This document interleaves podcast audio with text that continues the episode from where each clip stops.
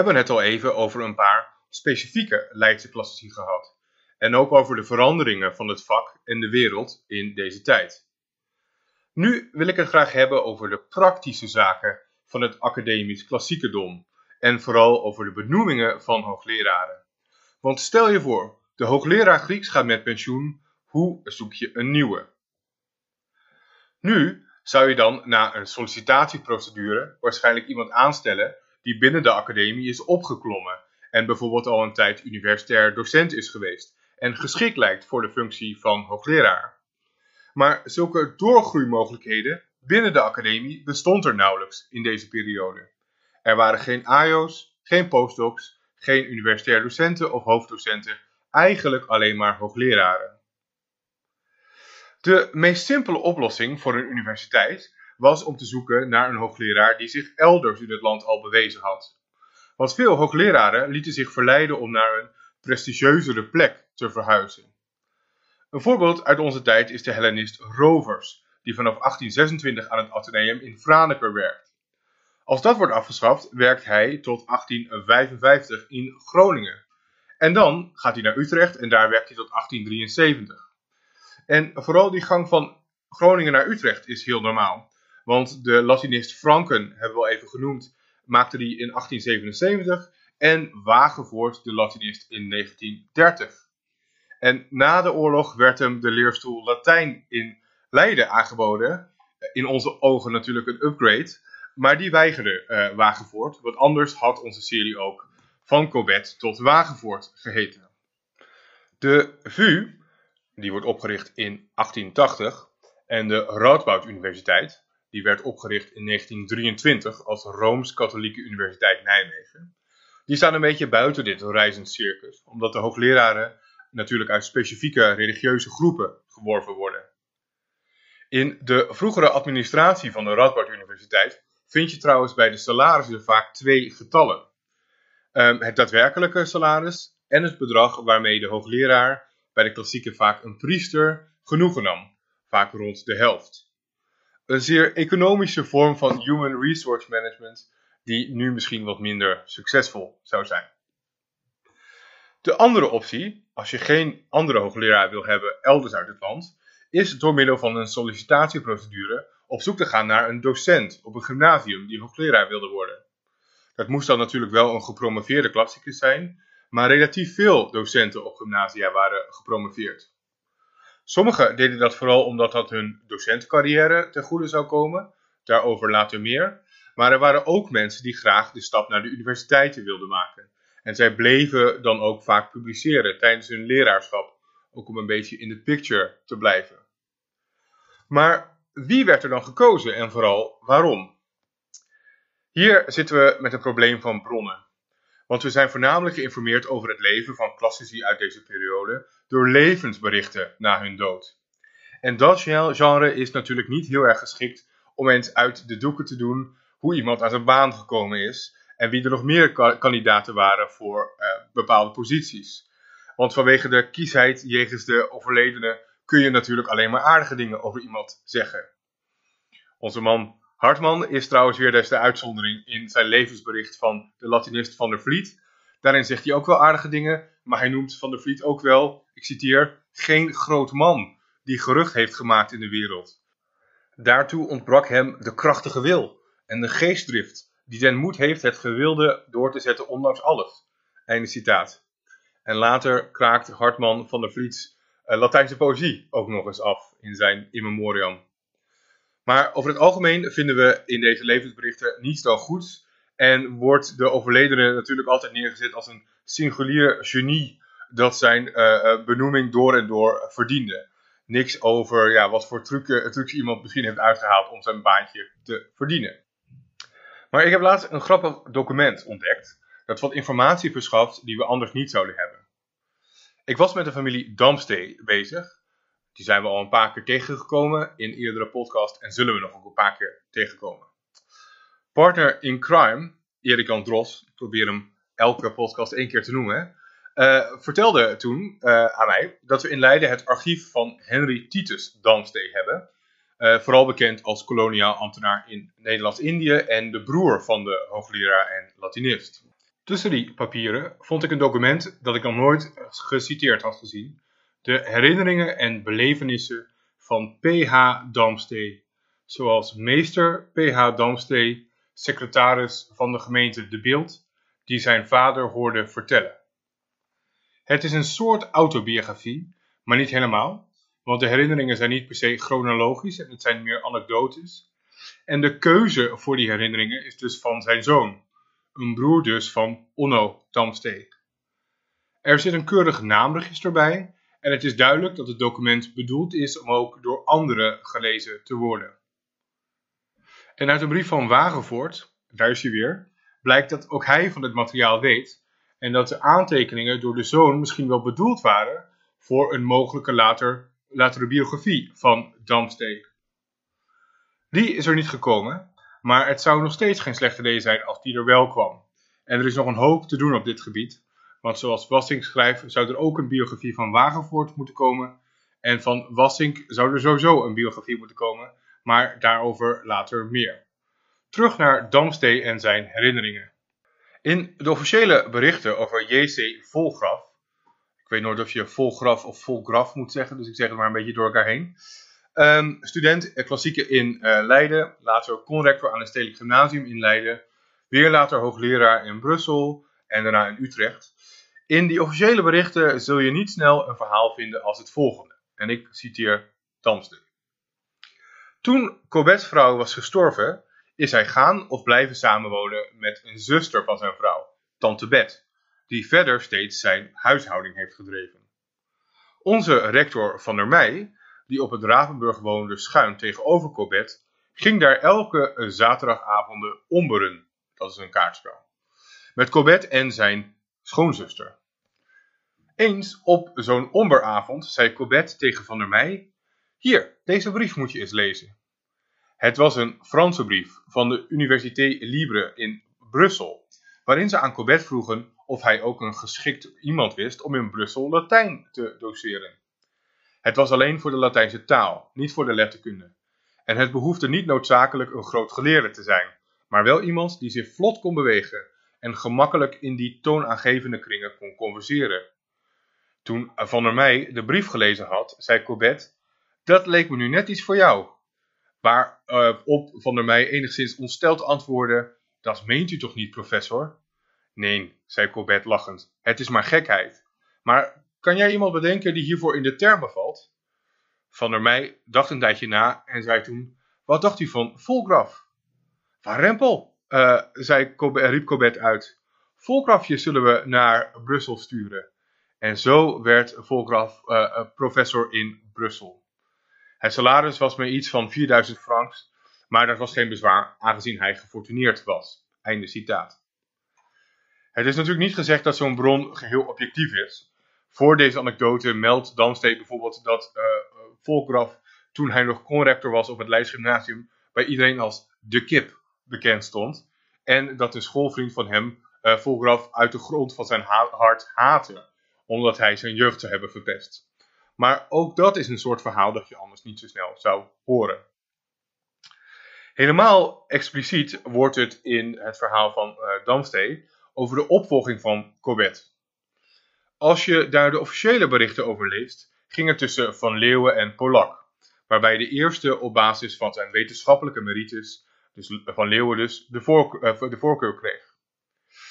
Uit het werk van Damstee leer je allereerst dat Hartman ook in de race was, en dat Damstee bij hem op bezoek was, net nadat hij het nieuws had gekregen dat hij het niet zou worden. En ik citeer. S'avonds gingen Van Boekeren en ik een bezoek brengen bij Hartman.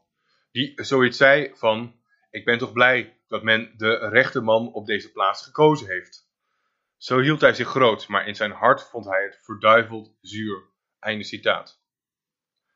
Opmerkelijker, en voor onze moderne smaak uh, ook chockerend, is Damstees verklaring voor de keuze voor Van Leeuwen boven Polak. En ik citeer weer. Eerst gingen er stemmen voor, uh, op voor Polak, de conrector van het gymnasium in Rotterdam.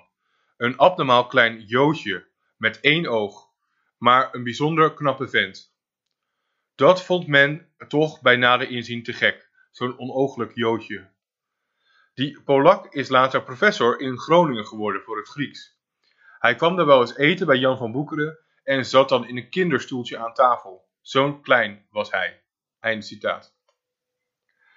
Ook hier hoeven we natuurlijk niet aan te nemen dat het echt zo gegaan is, maar het is wel interessant om deze bron te hebben. Een ander thema dat we vaak tegenkomen in de verhalen van Damstee, eh, als het gaat om benoemingen althans, is eh, nepotisme. Zoals het volgende over de Nederlandicus Matthias de Vries. Ik citeer.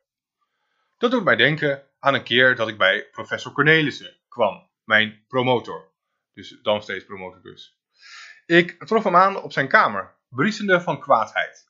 Hij had juist bezoek gehad van professor de Vries, een beroemd man in zijn tijd. Die had gezegd, Cornelissen, ik heb het genoegen gehad nog wel eens iets voor je te kunnen doen. Ik zou het zo prettig vinden als mijn zoon benoemd werd tot professor in Utrecht. Zou jij daar je invloed voor willen aanwenden? Het was de vacature waarin Van der Vliet, mijn voorganger, is benoemd. Cornelissen had hem blijkbaar in duidelijke taal aan zijn verstand gebracht dat hij van dergelijke verzoeken niets moest hebben. Hij liep nog te briesen door zijn kamer.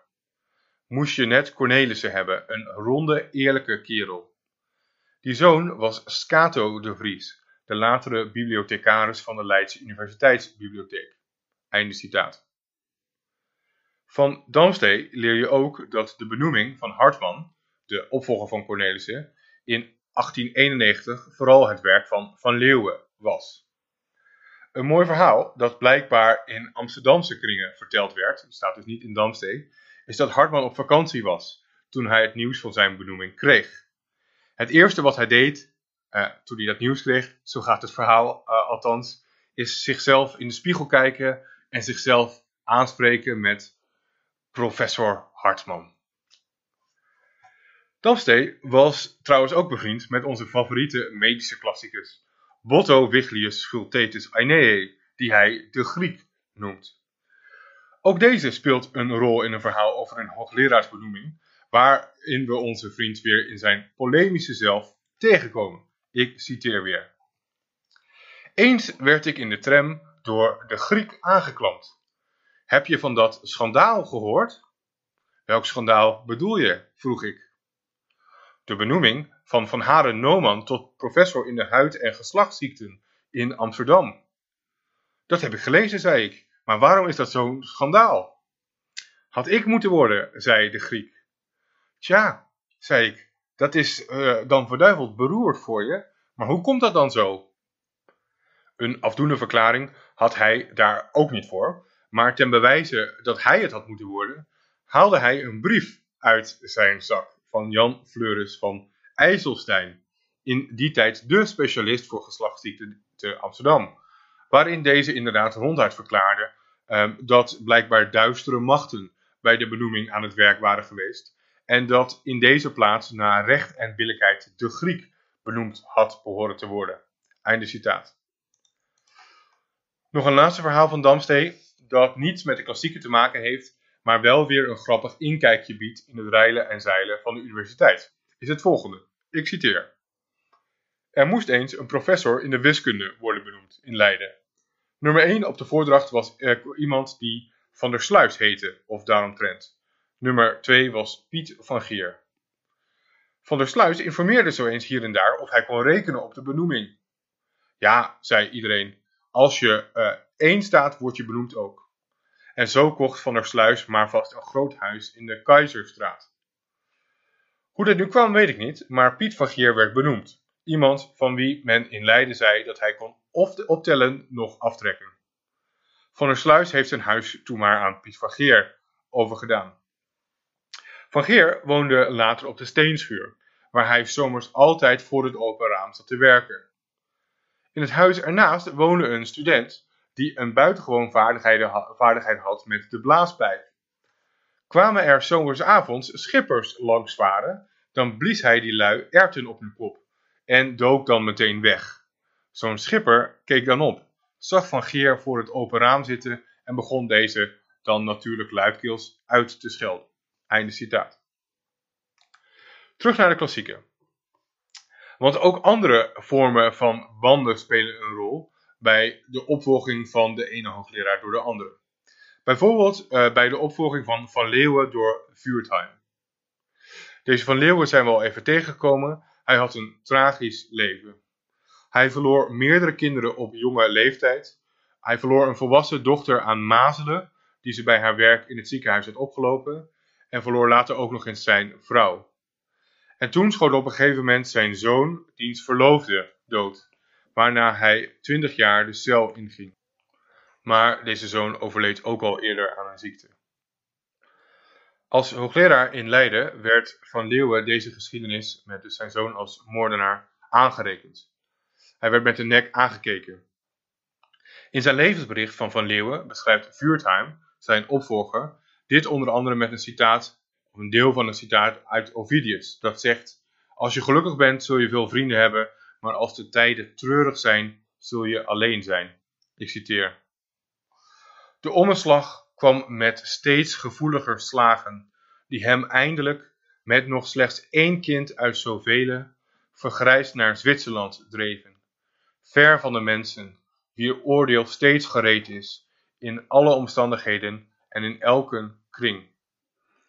Tempora si fuerint, nubila solus eris, heeft Van Leeuwen naar bijkans 30-jarig verwijl aan de Leidse Universiteit moeten ondervinden.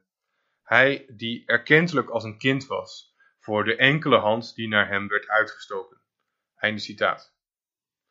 Van Leeuwen ging dus inderdaad eerder met pensioen en in Zwitserland wonen, waar hij ook zou sterven. Vuurtheim, zijn voormalige leerling, werd zijn opvolger. Maar de twee hadden ook een andere relatie, want Vuurtheim was getrouwd met de voormalige huishoudster van Van Leeuwen, volgens een andere bron van Leeuwens nicht. Vuurtheim en Hartman mochten elkaar niet, en Hartman schijnt gezegd te hebben dat het niet zo moeilijk is om hoogleraar te worden als je met het huishouden van je hoogleraar getrouwd bent. Zulke familierelaties kwamen vaker voor. Wassink was trouwens ook getrouwd met een nichtje van zijn voorganger Muller. Tot slot, omdat er zo weinig posities beschikbaar waren, had je als docent op een gymnasium eigenlijk maar een paar realistische pogingen tijdens je carrière om hoogleraar te worden. Als zo'n poging dan niet lukte, en vooral natuurlijk wanneer er schimmige krachten werkzaam leken te zijn, was dat vaak reden voor grote droefheid. De klassicus dichter J.H. Leopold was bijvoorbeeld ook in de race voor de opvolging van Van Leeuwen. En is later ook voor de opvolging van de opvolger van Polak in Groningen, C.W. Volgraf. Uh, de zoon van J.C. Volgraf. En deze C.W. Volgraf ging naar Utrecht om zijn vader op te volgen. En daardoor was die plek in Groningen dus uh, vrij. Maar uh, die kreeg Leopold niet, want hij ging naar Groeneboom. En ik citeer een brief van een oud leerling van Leopold. Hoe was hij onthutst en verdrietig toen hem het Groningse professoraat in het Grieks ontging. Later was hij blij. Hoe zou ik, die al bij wijze van spreken 40 jaar op de loer ligt naar onze moedertaal, dat dialect hebben kunnen verdragen? Maar ik kan hier niet nauwkeuriger zijn. Hij was onthutst toen hem zeker werd dat hij in Rotterdam zou blijven en niet naar Groningen zou gaan. Vast was zijn toekomstplan. Hij zou nu nog grote reizen maken naar Sicilië, misschien Griekenland. Hij kon het, niet te veel door hem geliefde Rotterdam, verlaten.